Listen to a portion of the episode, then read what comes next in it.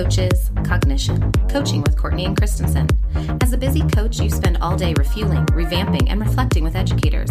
Now is the time to stop and recharge your batteries with some much needed coaching for the coach.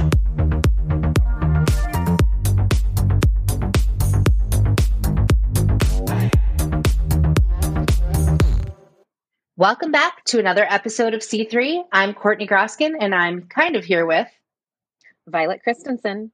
Again, we're together at a distance. Violet. What's new in your world? Um, in my world, you know, things are good. I am really trying to focus on the positive things, on the things in which I can control right now um, in these times. And for the last few weeks, I have been able to be recruiting and really working on and developing an um, a professional development opportunity that's very close to my heart. Um, it's the Interdistrict Coaching Collaborative and uh, IDCC for short. Um, and it is a this year fully virtual connection point for coaches to come together and practice their craft and be able to refine their skill set. Um, so we have coaches, administrators, and educators from across the nation, and many here in our neck of the woods in Colorado throughout various districts joining us to come together and practice coaching and be able to um, find ways to be more intentional in that practice and reflection on our craft and be able to support teachers and educators better. So, um, the addition this year, this is the third year um, we are expanding, and you can actually now get graduate level credit through Adams State University if you join the collaborative. And um, now that it's virtual, if there are any coaches out there in our listenership who want to join in, uh, check out Twitter and we will put the information there that you could join this um, network of coaches to get some credit and get some practice and some connection point as a coach in this time. So for me, that has been really energizing and something that I can focus on helping people have more connections at this time when it's more vital than ever. So uh, that's that's been a fun thing going on in my world lately. Yeah, every coach needs a coach. That's a great opportunity. I'm so fortunate to be a part of as well. We're super excited to have you as part of it and help develop this PD. And um, we would love to have you guys join us. So check it out on Twitter. And Courtney, tell me what's going on in your world.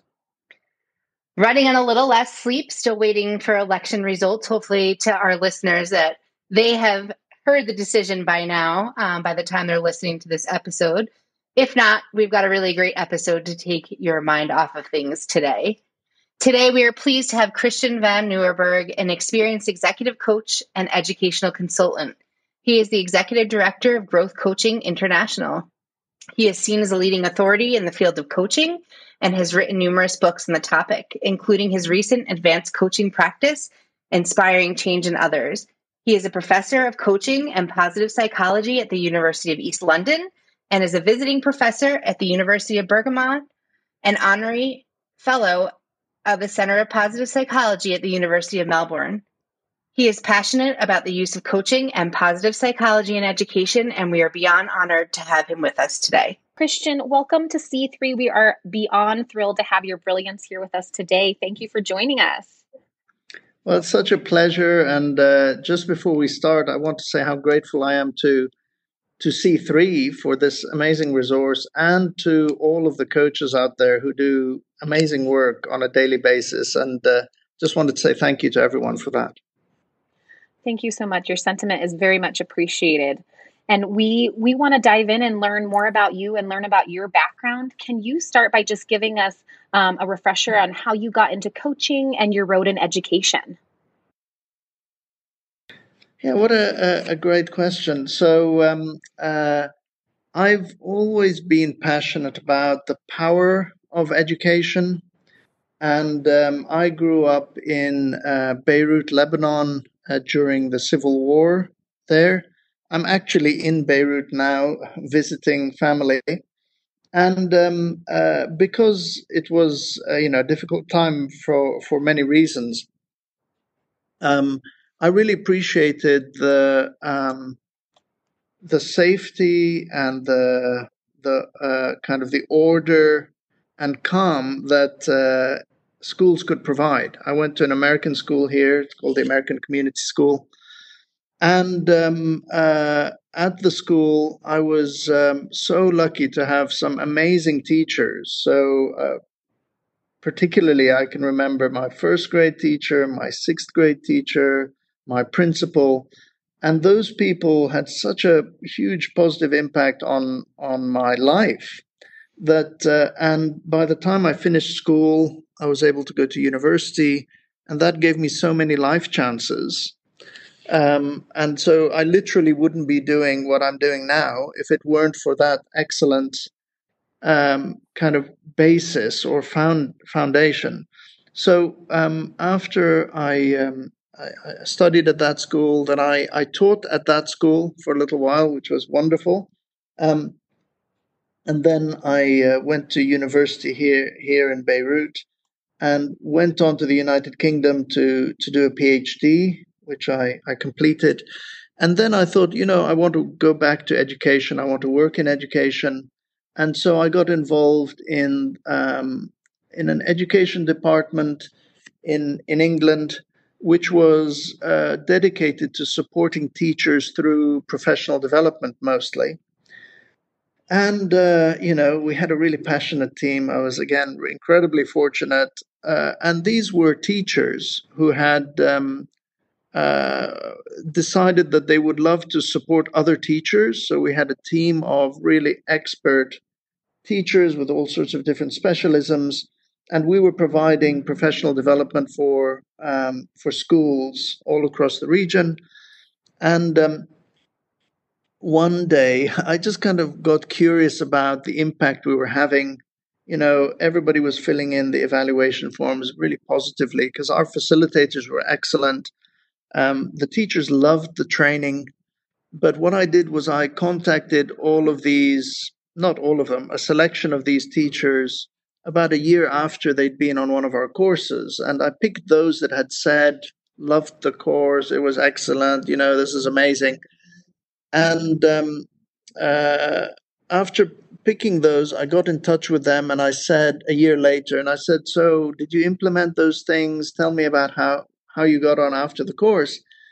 And unfortunately, most of them said, you know what, we haven't actually implemented those things. It was busy when we got back to school or couldn't get other people on board with it or whatever. And and that was when I thought, you know, what what what else can we do that will ensure I was interested at that point in implementation of you know proven practices in schools, and that's where um, I trained to become a coach myself. I thought that might be something, and um, I uh, after training to be an executive coach, I started running courses for teachers about you know coaching. I started coaching school leaders and uh, we started experimenting with providing coaching for teachers who had been on PD, on professional development courses.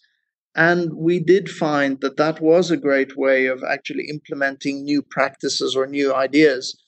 So, um, sorry, that's a bit of a long answer, but that's that's kind of how I got into it. And all the way through, I've been uh, my my dream is that every every student can have the kind of the, those kind of teachers I mentioned to you, you know, those really inspiring teachers.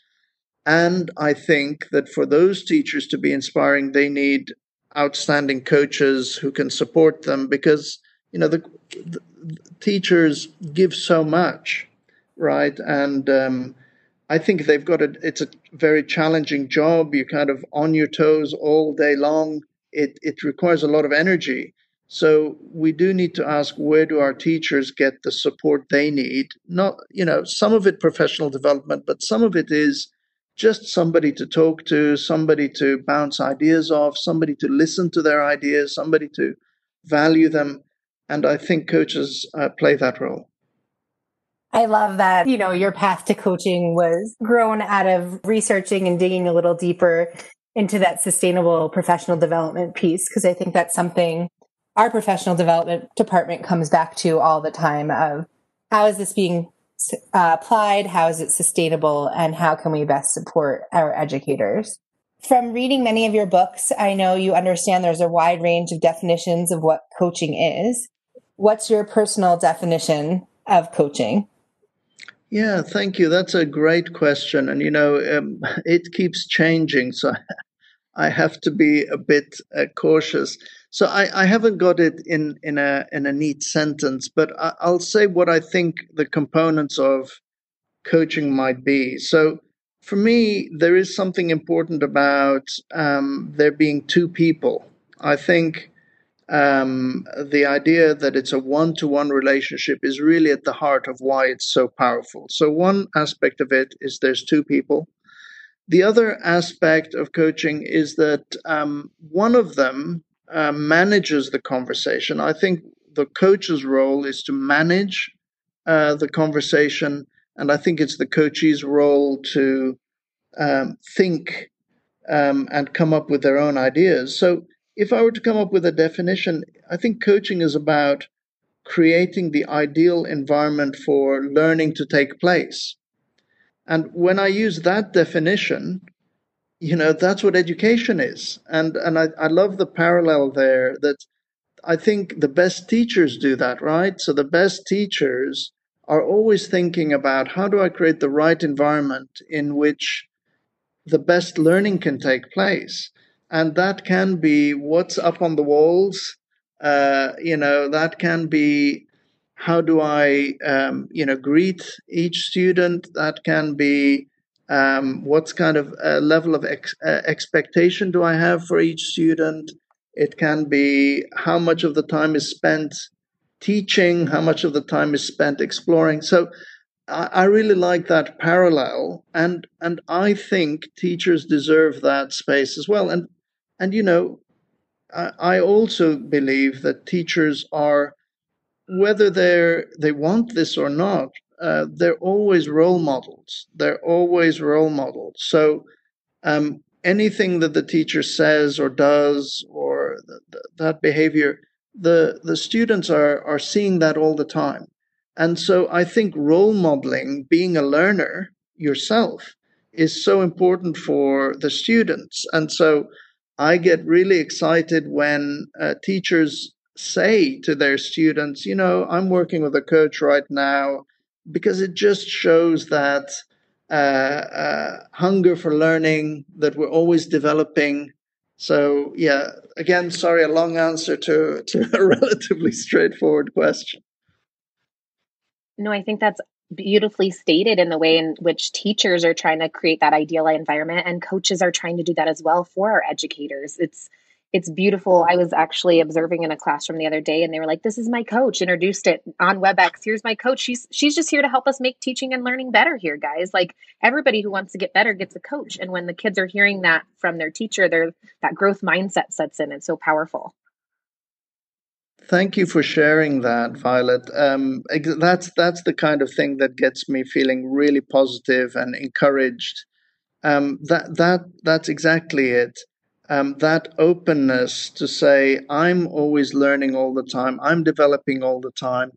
Um, I think it, that that's being such a good role model to the to the students in the classroom. So it, uh, I'm really delighted to hear about that well it's just so fun to be part of it. And i i really have been fascinated with your work and fascinated with um, just the two components of your work with the positive psychology side mixed with coaching. And i would like to hear a little bit more if you could shed some light on how you married positive psychology and coaching together and also a little bit more for our listeners about um, your view on positive psychology. Yeah thank you for that. So um, um, positive psychology, let me start with that, and then I'll talk about how uh, I see the intersection between those two things. Um, so, positive psychology actually was launched in, in the US in 1999 by Professor Martin Seligman, uh, who at a, um, um, a conference of the American Psychological Association uh, declared, you know, we need to focus more on what's positive about human beings. And we have to be careful. Uh, it's not about criticizing psychology as usual, because psychology as usual has had has made huge progress. And the only thing that uh, Professor Martin Seligman was saying is it seems that we've spent a lot of time on human weakness and uh, illness and how to resolve uh, problems or how to overcome illness, but not enough time has been spent on uh, you know human beings at their best, as it were.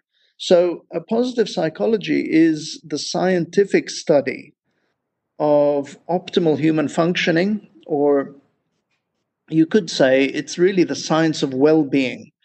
And a really important point that kind of was a turning point for me is you know, the absence of ill health does not mean that you're flourishing.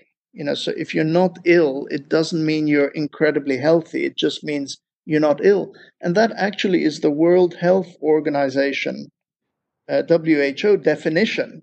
They actually say the absence of ill health does not mean you're healthy. Um, and so positive psychology resides in that space between you're not ill uh, right through to your flourishing as a human being. You know, you're thriving, you're you're really at your best, and so um, and there has been a lot of research into it. So that's the strength of positive psychology is it's attracted a lot of research, and in the last two decades, an enormous amount of research has been done, and the research has been done in areas where I think we as educators are interested. So the research is happening around optimism, around hope, around uh, um, uh, well being, around uh, altruism. a lot of the things that I think we we should be uh, or we are already interested in. So when I gave you the example of my own education, um, you know, the things I learned weren't only curriculum areas. And to be honest, I've probably forgotten 90% of that. The things I learned were about human kindness, about unlocking people's potential. It was about how to interact with others. It was, uh, you know, uh, how to just be with others as well. So I do think those things I think are valuable for us. So why why the integration? Well, it's because I I am critical of coaching, and I hope it's okay to share some of my critiques of coaching as well. So I think coaching has been largely uh, very helpful and very supportive. The one thing that I, I critique it for is sometimes we become, I'm talking about both coaches and the people we're coaching, sometimes we might become too obsessed on hitting goals.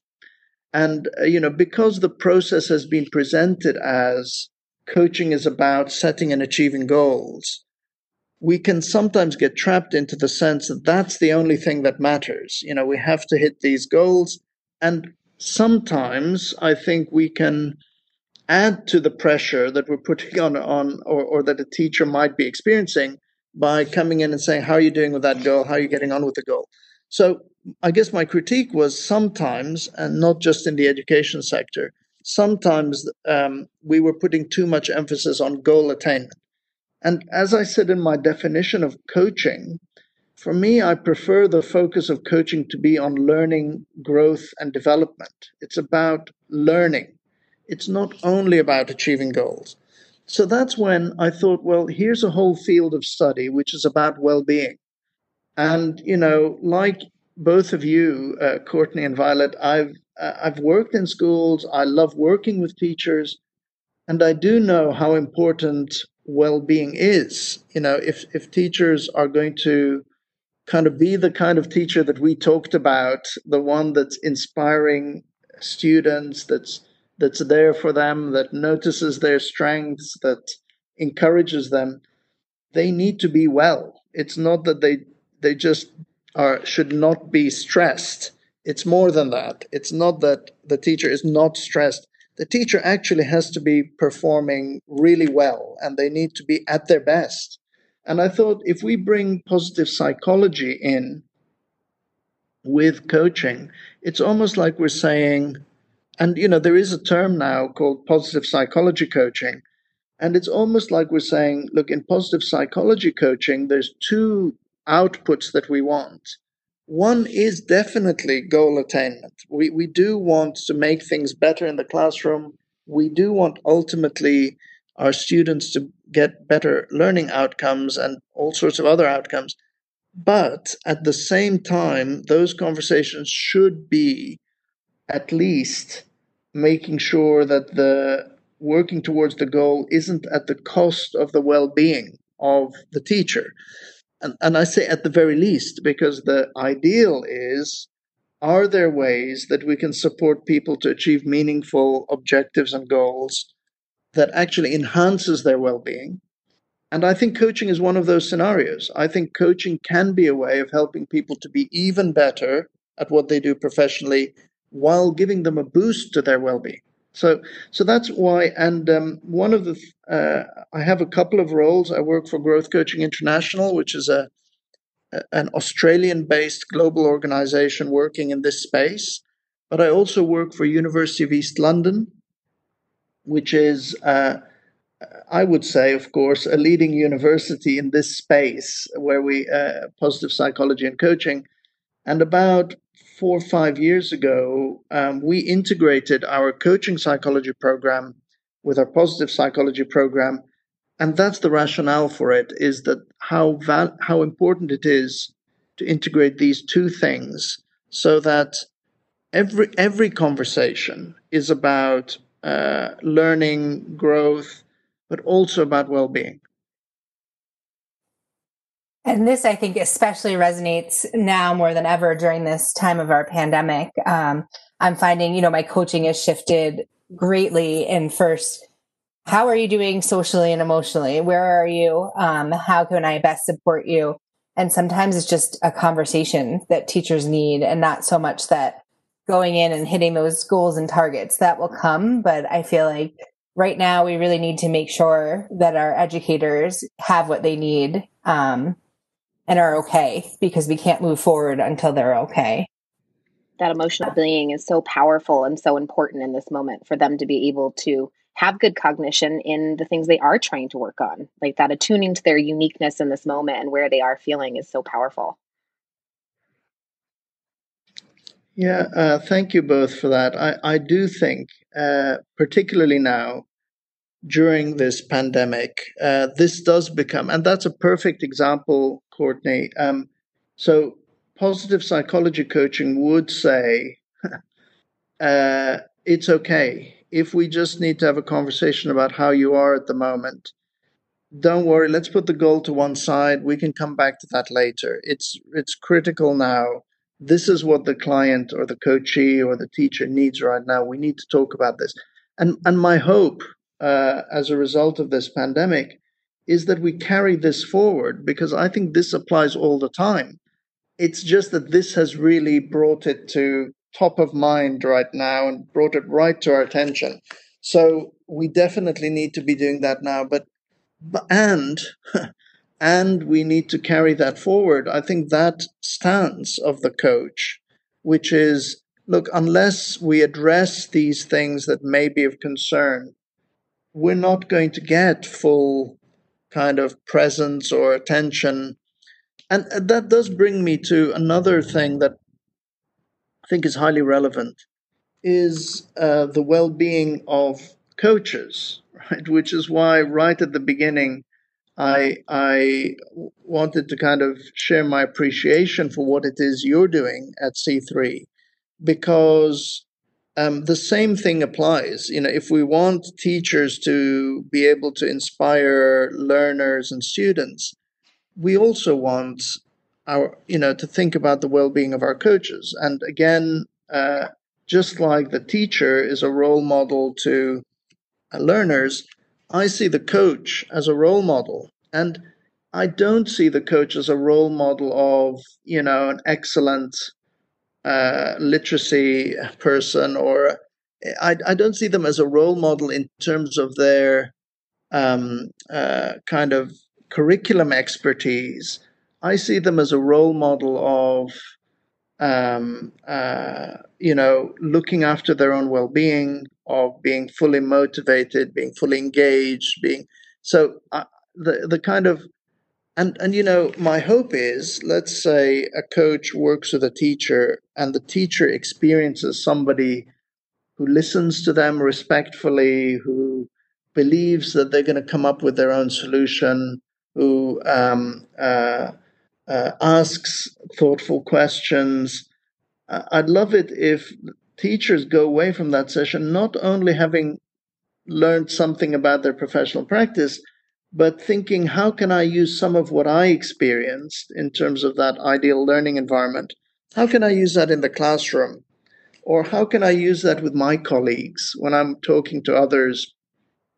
So, you know, I, I, I, you know, as I'm talking, I'm really liking the kind of putting two things together, which is well-being and learning and growth. On the other hand, these things are what um, happen in coaching conversations, but then also in classrooms, in corridors.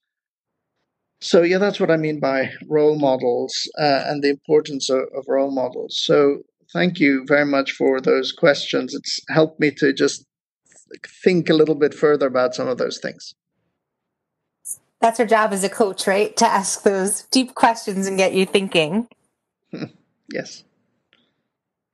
So I really enjoyed reading your article on hope isn't a mere wishful thinking. It's a valuable tool we can put into work in a crisis. How might teachers and coaches begin to use the idea of hope with their students? Thank you, Courtney. Um, you know that article. I don't. I don't really. Um, I haven't put a lot of stuff out there, and that that that was uh, in a in a publication called The Conversation. And uh, what happens is some newspapers actually pick it up. And I was really happy when uh, a big newspaper in England ran with it and uh, another one out in Australia uh, published it. Um, th- that article came from thinking, what can I say or do now that's actually helpful because I think we're probably all experiencing this at the moment. Um, you know, sometimes thinking, oh, I, I, don't know when this pandemic's ever going to go away, and and um, I. So the ironic thing with that, Courtney, is um, uh, it gave me hope to say, well, can I? Is there something I know about positive psychology that might be helpful now? That might be something that, and it's only a short article.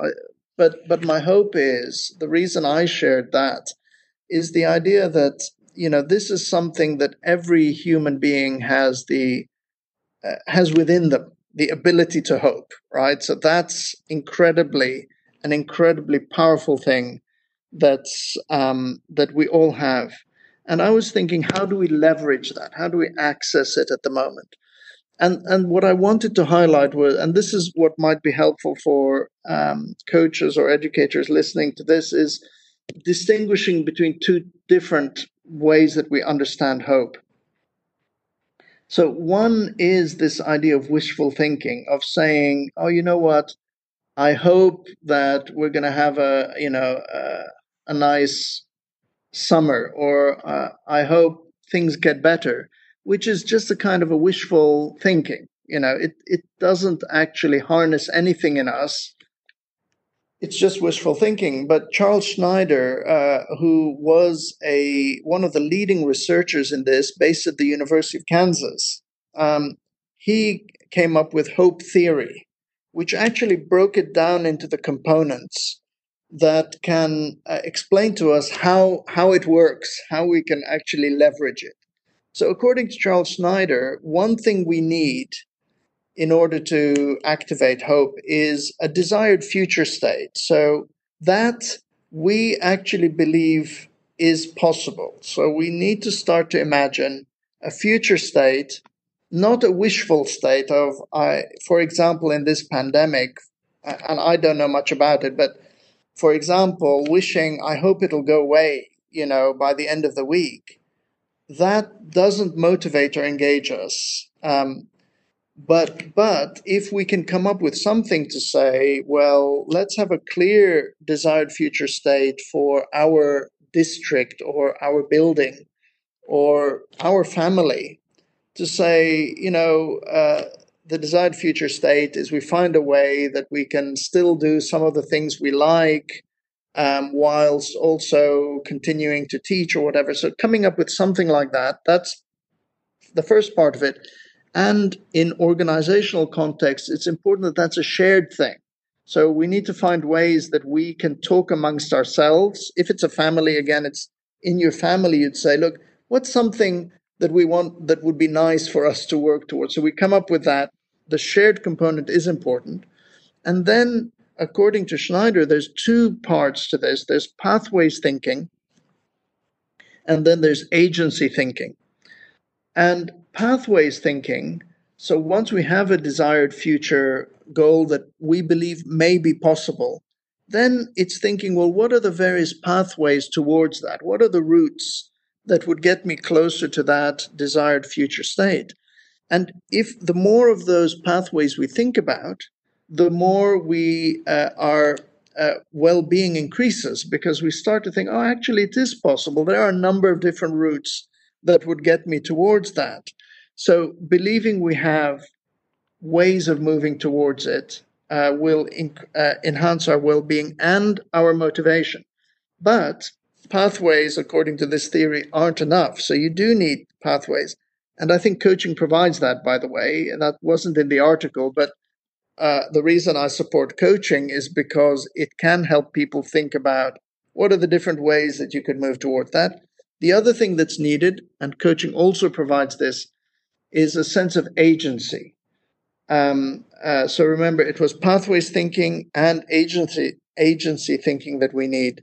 And agency thinking is a little bit like taking some personal responsibility and thinking, I actually can play a part in this. There is something that I can do that can move us closer to that desired future state. And that's important for hope as well. You don't want to be sitting waiting for somebody else to do something or saying, I don't know what to do. I've kind of given up on this. That doesn't increase hopefulness. And there is research to show that if you're hopeful, it has uh, uh, benefits to your physical and mental or psychological well being as well. So there's some benefits to being hopeful. But the other thing is that it increases our motivation. We're, we're more likely to do something about it. So, thinking back to my example, and this is maybe a little, I'm overcomplicating it a little bit, but I needed to feel some agency. I needed to feel, is there something that I can do or say now that's kind of going to help in some way. So actually writing the article was made me feel better because I was thinking, you know what, I've said something and you know, if a few hundred people look at it and think, oh, that's been helpful, it's it's given me a sense of I can actually do something. And and of course the enemy of, of all of what we're talking about is hopelessness. Um, uh, or, and again, it's Martin Seligman who did the research on learned helplessness. And, and that's, that is a concerning thing is sometimes we can get ourselves into a mindset of actually there is nothing I can do about this. And this is the opposite. This is the opposite side of things. If we lose hope, then we don't invest any effort. We don't, you know, we're not motivated. So that's why I was thinking during these times, especially. But again, let's be a little bit positive about this. Human beings have been through incredibly difficult things before, and and uh, people have been able to hope through that. And um, then there's of course the third, a third uh, uh, way that the word hope is used, and that's to do with faith as well. So people of faith have uh, uh, are able to access hope as well. And so, uh, I think, um, like you were both suggesting, that idea of hopefulness is incredibly important now. And my message to everyone on this C3 uh, uh, community is um, that that's what coaching can do. Coaching is a way of instilling hope in people because it brings those two components. It, it actually brings all three components. With coaching, we can say, What is your desired future? With coaching, we can say, What are the pathways you've got towards that? And in coaching, we're kind of saying, So, what is it you can do? What is it you're going to be able to do? So, that's why I think hope is critical and and coaching is critical. How ironically beautiful it is that your writing about hope brought you more hope and is also spreading that to everyone who is able to interact with your work. It's just, I, I just love that beautiful cylindrical portion of that, how it's giving everyone who's interacting with it hope as well as filling your own cup in order to be able to give to others. Yeah, uh, thank you for noticing that. Uh, and I did really struggle because, uh, like everyone else, uh, I'm under certain restrictions. Things that give me most energy and uh, um, uh, affirmation, I guess, has been uh, going out to meet people. Uh, I love teaching at university, and the, the, bit that I love most about my university role is actually being in a classroom with our students. And those things aren't happening, you know. So it was a. I was thinking, and and I felt I'm not adding as much value now because, and and I I believe that teachers may be experiencing this as well, and maybe coaches as well because you do get that immediate response in person. And we all know this as coaches. You can tell the person really appreciated it or they've got something out of it. And it's much more immediate and real. And and you're right that I was kind of thinking, what is it that I can do? And actually, um, I'm actually working on another similar article now about optimism. Um, based on the same idea of what is it that we know in positive psychology that can be helpful now. Um, and uh, it's about being careful with optimism, this article, because um, uh, being over optimistic in times like this actually is dangerous. Um, and there's some dangers to over optimism. So again, it was saying, well, what is there something we can say? And it's simply about moderating our optimism and if and checking in. So when we're very optimistic and let's say I, I were to say to you i'm sure by you know by by december uh, we'll all be back in class right? So and i am an optimist so i'm writing from a position of, of, of personal experience here. If i tend to be very optimistic what i need to be doing now is just checking in and saying to myself okay I, i'm hoping that and i'm really optimistic what's the evidence I've got? And if there is some evidence, then I'm on a winner there, stick with it and, and go for it. But if I'm thinking actually there is either no evidence or there's evidence to the contrary, I need to just note that and moderate my optimism. Uh, and so that's what that's a little preview of the next article if it's accepted for publication. I cannot wait to read it. Um, I think that that realistic optimism is so powerful, especially in this time. And being able to meet your coachee where they are and be able to elevate from there is is huge. And along that same vein, Christian, we want to ask you, and you've you've touched on this slightly, but during this pandemic, how do you envision coaches being leveraged in order to help spread hope and, and make sure that we're using our realistic optimism? But how do you see us best leveraged, or how would you like to see us leveraged in this time? Yeah, um, that's an interesting question, and I don't feel really well placed to um, give an opinion uh, on that. Um, uh, but uh, there are some things that I do think, uh, and, I, and some good practices that I, I, have seen. So I think um, designating or uh, organizations or districts um, saying that um, coaches are available to talk about well-being. I've seen that being really effective right now, and and I think that's um, that is what's needed at the moment, and it's a kind of a preventative thing. I'm thinking, Violet, um, that um, we don't want to leave it till the teacher's saying, "Look, I can't deal with this anymore," or "I don't want to go in school anymore," or "I'm not enjoying this anymore." uh, I think we, we're living at a time now when it's appropriate, and I'm saying this as a very optimistic person and uh, uh, somebody who teaches positive psychology.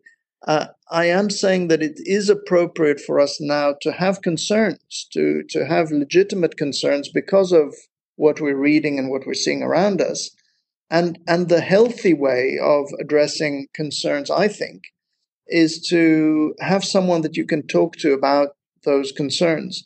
And I think for these, coaches are an excellent resource because coaches are expert in, you know, listening, appreciating, valuing. And particularly for teachers, maybe, you know, there's things they want to just, concerns they want to discuss in confidence that maybe they don't want to talk to about with their, you know, close family or or even with their colleagues at school. Um, so I think these conversations can be really valuable at the moment. And, and, and the purpose of that would be to normalize because I, I guess it's normal that when we're feeling a little bit uh, concerned or anxious, we might think is might just be me. So I think the role of the coach would be to normalize this, to say, well, you know, we all have these concerns at the moment, and then bring that hope idea into it of asking questions about you know, what are you seeing in the future that, you know, is kind of better than now? What do you think we'd like it to be like? And um, what what ways are there moving closer to that? What can you do at the moment? And it's kind of that kind of um, yeah support around well-being. I think is what's needed most at the moment. And um, I, I think that's one way of, of doing it. I guess the question that arises is where do coaches get that support as well? Um, because we probably all need that kind of support at the moment. So I don't know if that's answered your question, but that's that's what I've seen some really good practice of this being offered. And the interesting thing is, um, anecdotally, people have been telling me simply knowing that that's available has been good for people's well-being even if they don't access it to think you know if it ever gets a little bit too much or i'm just kind of having a day where it all seems a little bit too much there's somebody i can talk to even if they don't access it i think it could be of value I love that. I was working with some teams yesterday, even, and we kept talking about how you may not need the support, but knowing that the support is there was powerful in itself knowing they yeah. have that line of communication, right? Absolutely, absolutely, and and uh, I think that's something that that coaching can provide, and um, uh, and and I think coaches are best placed for it because of the skills that they've developed of having positive conversations. So so for me, coaches are a resource that can be used this is why I was a little uncomfortable. I don't mean used, um, uh, that is available to tap into um, during these times. Um, because, you know, what teachers are doing now is, I've always thought a teacher's job is very challenging and it requires, you know, a lot from uh, individuals. But right now, you know, I can't even imagine how much more challenging and complex it's become. So, as we've all been saying on this call, that probably becomes now one of the top priorities is how do we ensure uh, their well-being because we're looking for sustainability you know we're in challenging times now and even when the pandemic somehow has been managed or whatever is going to happen you know, the return to normal, as it were, is is also going to be challenging. You know, so there are challenging times ahead. We do need to build systems where we can uh, uh, systems where there is support in place. So I think that idea of how do we build resilient uh, organizations where there is ongoing support for people um, you know, now is a good time to be setting those up, I think. And uh, and for me, coaching is integral to that support system that we're talking about. Yeah, we all have this shared trauma, um, and it may be you know a different experience or the level of trauma, but looking forward to what systems can we put in place to help everyone come out on the other side of this, I think is a really important question that we need to start asking. Yeah, Absolutely. And another part of the field of positive psychology has been looking into post traumatic growth. Uh, and, and um, you know, uh, it's difficult to talk about, you know, what's positive about COVID now, etc., given everything that's happening. But one thing that we might be able to leverage out of this is remembering that we got through this. So when we get through this, that idea, there's a concept of collective efficacy, um, which is that we believe that whatever challenges come our way, we're going to be able to get through it. So if we do create those systems now and we do support one another through this very difficult time, you know, a, a, a potential positive thing that might happen in the future is when other difficult times come along, we're going to say, you know what, we got through COVID and we supported one another. We're going to be able to get through this thing or whatever else. So, but in order to leverage that, we have to set up systems now so that when we look back, we say, you know, despite all of that, we, and you know, the very fact you're doing this now, you're having these uh, uh, podcasts uh, a couple of days ago, I was speaking at TLC, Teaching, Learning, Coaching Conference, hosted by Jim Knight. There were a thousand educators there. This is what we're going to remember saying, you know, even though things were incredibly difficult, we continued learning. You know, we continued supporting educators. We continued to set up ways of, you know, continuing to provide education. So it is really important that we're doing this now. So again, I'm really grateful to both of you and to every coach out there and every teacher. I think um, we are doing things that later we, we're going to be able to look back on and say, you know what, somehow we, we did pull together. Well, in that sentiment, where can we learn more from you? Um, and, and do you have any new projects coming down the pipe? Thank you. Learn more from me. Um, that's interesting. Well, I'm definitely learning all the time. so um, there's a, a book that's just come out. The third edition of Introduction to Coaching Skills has just come out. Um, um, it's called Introduction to Coaching Skills, a practical guide, and uh, it's in its third edition. And as evidence of what I said, you know, every edition has been different. And this third edition, you know, every time a book is published, and when I get my hands on the third edition, I don't have it yet, but when I get my hands on it, I'm already going to start writing on it because I'm always learning and I'm starting editing it, etc. So it, in this third edition, there's a chapter on noticing. So um, and I'm I've realized through my own practice and writing and teaching about coaching that that's probably the I'm now believing that that's one of the most important skills of coaches. So an introduction to coaching skills might be something. Um, I I'm on Twitter, so at Christian VN. I sometimes share things that are coming up on Twitter. Um, hopefully, I'll I'll put out something about optimism in the next two or three weeks, um, which I will tweet about once it's out.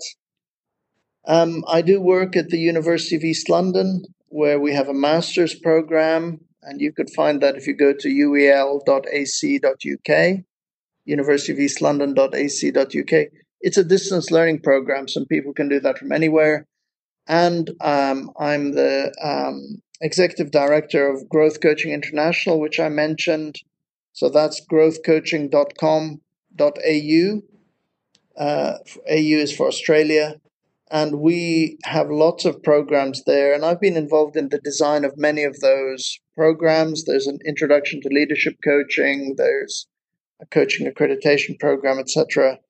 Um, uh, and and it's nice of you to ask that question. Uh, but if I'm honest, I think uh, a lot of the best learning will come from best practice by coaches. And, and that's, again, a reason I'm really appreciating what you're doing and others. And I do think maybe that's something that coaches can do more of, not only in the United States, but globally, is just to um, shout out about what they are doing, just to kind of share what's actually working. And, and, you know, that's where it matters the most is if it's working in a classroom and in a district and in a building. Um, we're not saying it's going to work in every classroom, district, or building, but there will be things that other people can learn from that. So, for me, uh, coaches talking together, sharing ideas, supporting one another, because that's what they do. You know,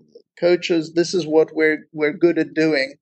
So I think there are possibilities of harnessing that even more to kind of say, how can we be even better at sharing you know, and, and there's a tension here, of course, because one of the things I say about a coaching way of being is is humility, right? So I think coaches do need to be humble. Um, but I think in this case, we need to put our humility to one side just to say, I'm not saying what I'm doing is perfect, but this is what I'm doing in my school. It seems to work. Here's, and what are you guys doing? So I think that kind of, that's probably a good place to go for um, further learning and provide the kind of mutual support that we've been talking about as well. Absolutely. I think coaches getting coaching practice and being able to lean into one another is such a powerful thing. It's it's something we're working on in our district as well to try to get some some coaches working with more coaches and sharing those good works because that's that's where the best ideas come from is hearing from your peers and your colleagues. Like how much we learned from you today is unbelievable. Thank you so much. Uh, I, I really appreciate this opportunity. And, uh, you know, I'm really passionate about coaching and education. I'm really passionate about the end result, as I mentioned right at the beginning. And so, what you've done is you've given me a, uh, an opportunity to kind of share my passion. So it's it's I've really appreciated it. Thank you so much. Thank you. It's very tangible. It's palpable. I love listening to you speak. I I would love to sit here for another hour or two, but we don't want to usurp all of your time today and this evening in the um, in Beirut. So we want to move on to that rapid fire questions, one of our favorite okay. portions. Um, in 30 seconds or less, if you will tell us um, what is your tagline or bumper sticker for coaching? I'm not good at this. I'm a slow thinker. Um, Take your time. For, for, for coaching, um, probably listen first. I love that. I love that. We've had a similar one before, and I think that always goes back to the core of coaching of listening first. All right, second one for you, um, put you on the spot in the fast question zone is what is your secret coaching superpower or your go to move? Silence. Um, I, I, like to call it the power of the pause. I think that is uh, my superpower, uh, and I use it a lot. And it's because of what I was saying about agency. I think by just going quiet. Uh, so this is supposed to be quick fire, isn't it? Sorry. Uh, yes. Yeah. So so yeah, I, I, think just by going quiet, um, uh, I think first of all, what I haven't said throughout this whole thing is what for really underpins coaching for me is I think it's a respectful conversation, right? It's all about being respectful. And I think if we've said to somebody, this is your time to think, we want you, you know, we're trying to create the ideal environment, giving them time to think, I think is is really integral. So um, and it's doing that other thing of the remember I said that for me coaching is about two people. So if one person is quiet and there's only one other person left to do something, and I think the power of silence is a great way of making people realize actually I, I'm going to have to do something about this. At, at the end of the day, I'm going to have to do something. So, so silence. That's so huge. It's it's a power tool. I'm always trying to get better and elevate in my practice. So thank you for sharing that with us. And we were just so excited to have you here today, Christian. I know our listeners have pulled volumes from your insights today, and we are just so excited to continue to connect with you and be able to um, share with our listeners. And we hope to be able to collaborate with you in the future in some sort. Yeah, I'd love that. Please get in touch whenever you think it's helpful. More friends in our PLN is always great, right? You're right. Yes, absolutely. Thank you so much for your time. Christian has left us with so many things to think about. Coaching is about creating the perfect environment for learning to take place. This is something we are aware of for our students, but teachers deserve this space as well. Coaches, how can you create the ideal environment for coaching to take place? Thanks for listening and be sure to follow us on Twitter at C3 Coaches.